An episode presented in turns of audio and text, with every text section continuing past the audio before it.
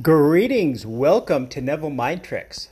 Facts are gone till November. Breaking news facts are gone till November. The gloves are off. It is said that the news cycle between now and the election, and possibly after, especially if one party loses as potentially anticipated, will just be comprised of pure lies. It is evidence evident that one side is just recycling news and reposting what the other side successfully used against them in the last election four years ago. If you consume the news, do so with extreme caution. As you know by now, or as you will know now if this is your first lesson, welcome to the podcast. The only time bending the truth will be valuable is when using Nevillistic techniques to get you closer to achieving one of your big three health, wealth, and love.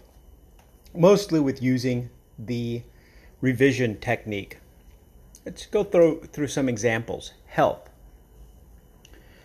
I remember when the doctor said such and such a thing, implying that you're now in good health.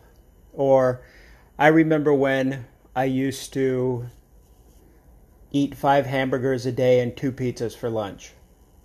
Well, I guess I could imply that you eat more, but but now I eat salads. Isn't it wonderful how much I like salads? Wealth. I remember when I only got paid a small amount bi-weekly. Isn't it wonderful now that I get paid daily? Love. I remember when I was a part of the SP cult and thought that Neville Mind Trick Guy was mean.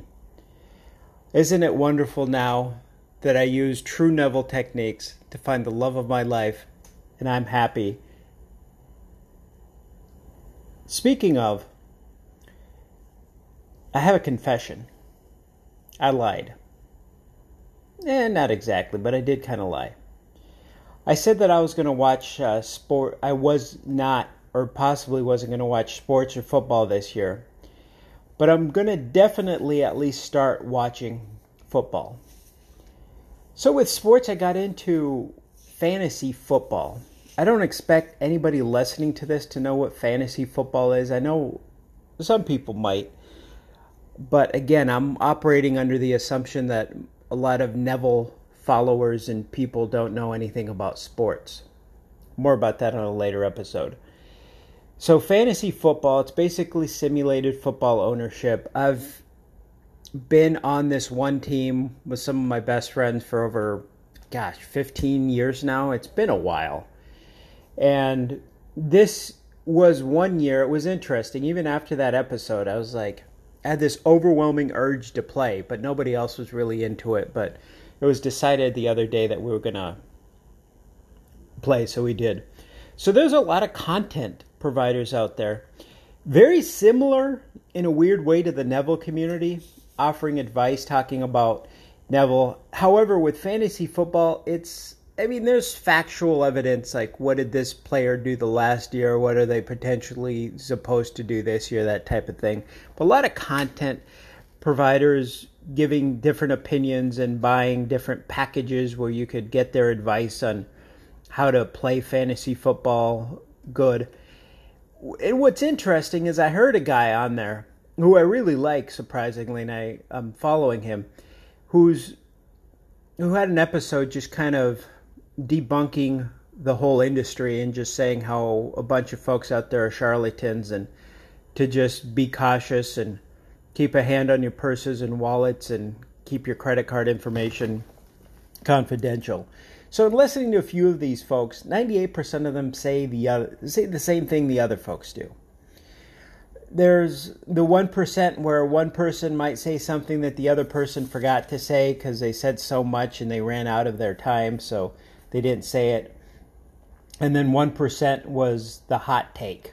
So, very similar to the Neville crowd, a hot take, as you can assume if you don't know, is just something cockamamie and ridiculous that triggers the crowd positively or negative, kind of like with the Trump derangement syndrome, but with fantasy football, or like here in the Neville world with the, the whole SP thing. It's either you're going to hate it and be anti SP like me, or you're going to be, oh, SP, SP, I have hope in my SP. So it's one or the other. But it's interesting. I was reading some stuff the other day. Some folks were saying that Neville information, Neville teaching shouldn't be sold. It shouldn't be a revenue stream. Okay?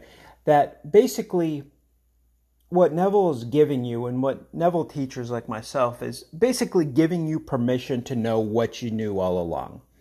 That you're it, you're the only game in town. Neville teaching's the only game in town. Your wonderful human imagination. What are you telling yourself?